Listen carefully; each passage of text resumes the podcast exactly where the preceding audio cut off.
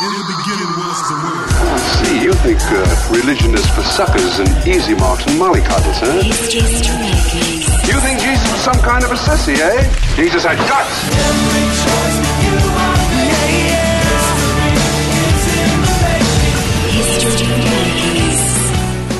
Hi, and welcome to History Makers. I'm Matt Prater. Today we're speaking with a good buddy of mine, Pastor Ben Hughes. Now, Ben is a singer songwriter, pastor of a church called Pour It Out Church at the Sunshine Coast. He's travelled all around the world uh, with his guitar, his wife, and his daughter, and the gospel of Jesus Christ. He's got some great stories to tell. It's great to have you with us today, mate. How you doing? Really good, Matt. Thank you so much for having me. Great to be with you. Now, Ben, I always like to start History Makers finding out a little bit about people's stories, about where they came from and what their DNA is like and how they came to Christ. So tell us, what was life like for you as a young fellow? Where were you born and raised, and how did you come to Christ? Yeah, well, I was actually, uh, I'm a, an Australian born, Kiwi raised, uh, married to an Australian with a Kiwi born daughter living in Australia. okay, right. so very much an Anzac. yeah, look, I, I, so I grew up in New Zealand and, um, uh, my childhood was, was pretty rough. I had a, I had a good family, um, but school, I really, really had a tough time, right from the age of five years old. Um, I experienced a lot of bullying and uh, a lot of fights, and uh, you know, it, it, I know it would be an exaggeration, but it feels like I actually got beat up every single day uh, Really? at school, all the way through my school life. I'm a big guy now, but I wasn't always so big, and uh, you know, I- I guess it really kind of culminated in uh, when I was 11 years old. Um, the guy who had kind of been the captain of my rugby team uh, beat me up really b- badly in our classroom one day when the teacher went out, and I had to go and see a plastic surgeon. Um, you know, just to it, it turns out that they didn't have to do anything, and and uh, I come through that, but that left me with uh, you know a lot of rejection, a lot of struggle as a kid, and um, because of that, I, I pretty quickly got involved in uh, a lot of alcohol, and uh, you know, only at 14 years old, I spent all weekend basically, you know, completely drunk. You know, as a 14 year old, my parents didn't know, and uh, you know, one day um, I was asked by a, Christian kid at my school, my public high school, if I wanted to go along to a Christian camp. You know, and I, I really had no church background other than going to Sunday school with my grandparents as a real youngster. Uh, you know, and you know what? I think back about it now. This guy asked me if I wanted to go to this camp, and you know what I said? Yes.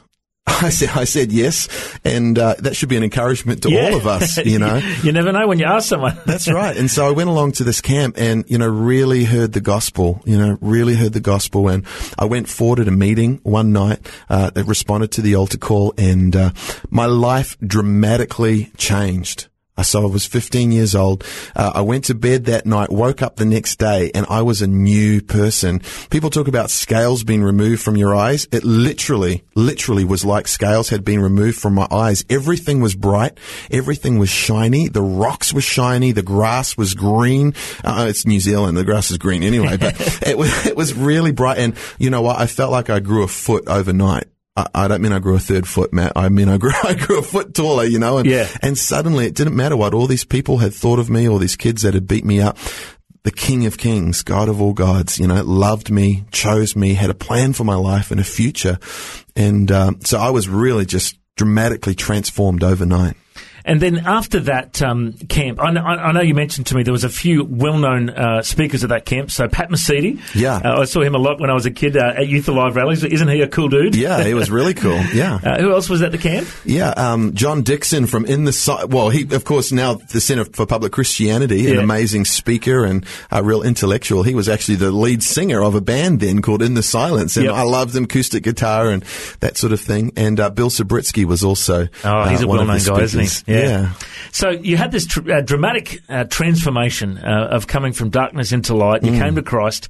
Uh, what was life like for you then when you got back into school and got back into real life after, Yeah. after the high of, of camp? well, you know, because I, I really had a powerful encounter with the Lord, the very next day I was filled with the Holy Spirit, you know, and I, I saw a lot of amazing miracles going on. And I thought, well, that's it. This is what I want to do for the rest of my life. Everyone in the world needs to experience what I've just experienced. And so that was it. We went back to school uh, the next year and I spent all day, every day in class getting in trouble for preaching the gospel in class, evangelizing all of my friends. And, you know, we saw in our public high school, we saw about 200 kids come to the Lord over the next year and uh, a lot of miracles, kids getting healed in the school playground. We'd have worship. Uh, our prayer meeting was in the school notices that went round every day, and uh, and that was my introduction to Christianity. You know, just a, a Christianity full of power. You know, and uh, yeah. So you're really fired up, and I, I get even just getting shivers up my spine hearing you talking about this now, feeling that the presence of God here, and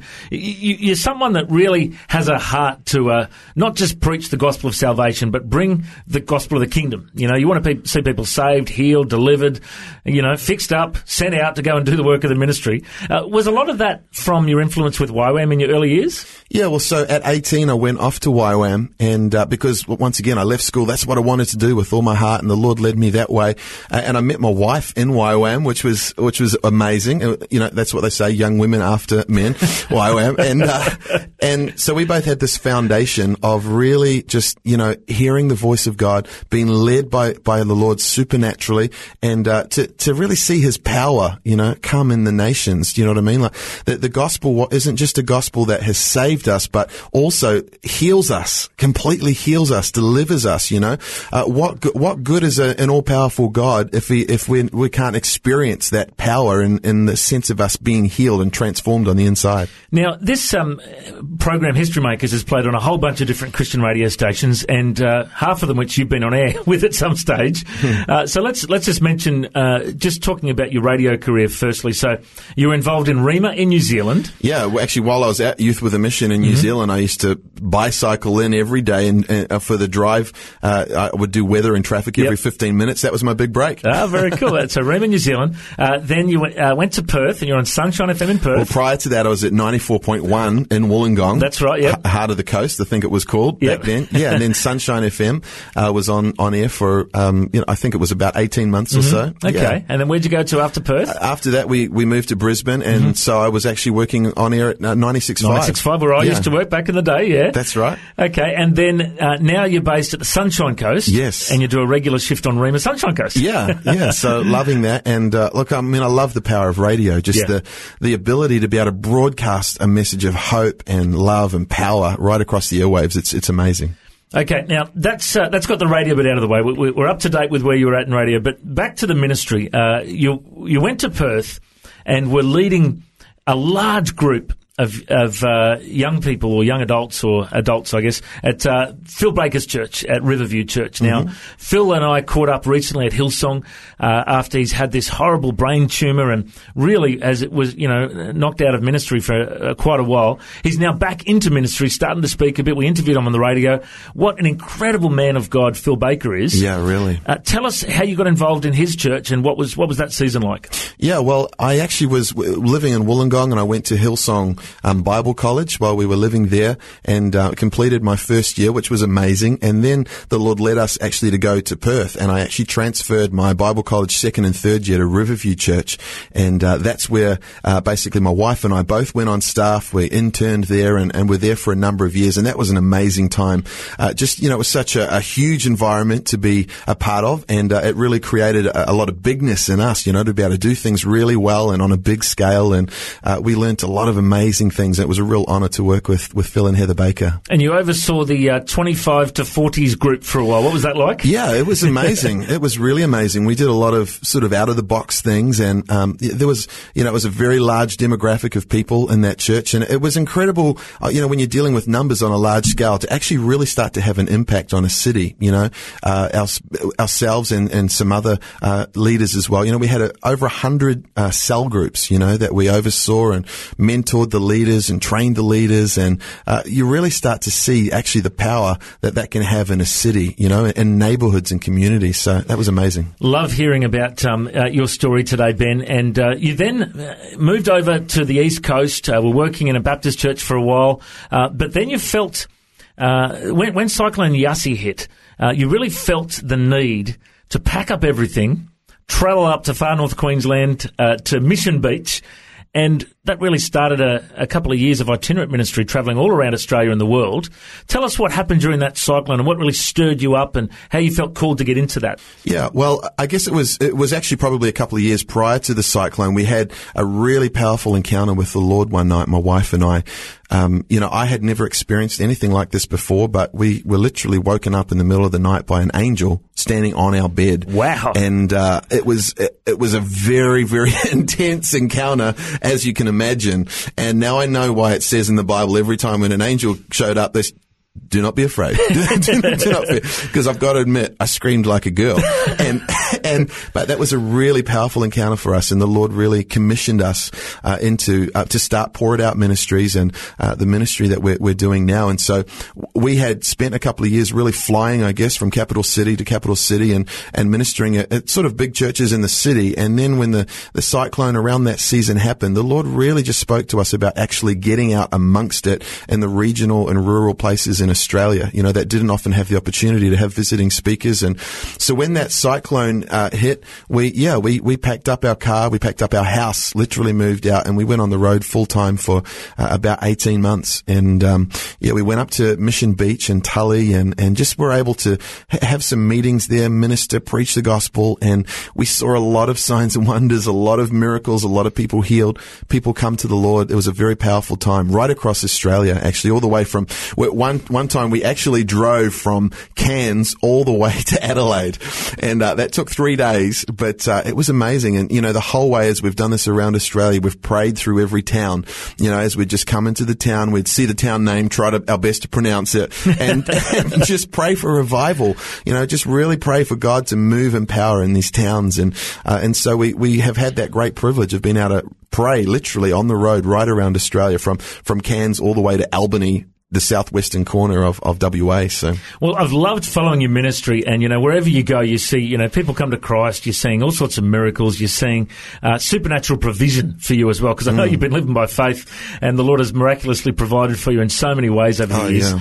Uh, and then the Lord opened the door internationally too. You've done stuff in New mm. Zealand, Fiji, America. You've been to India in the past.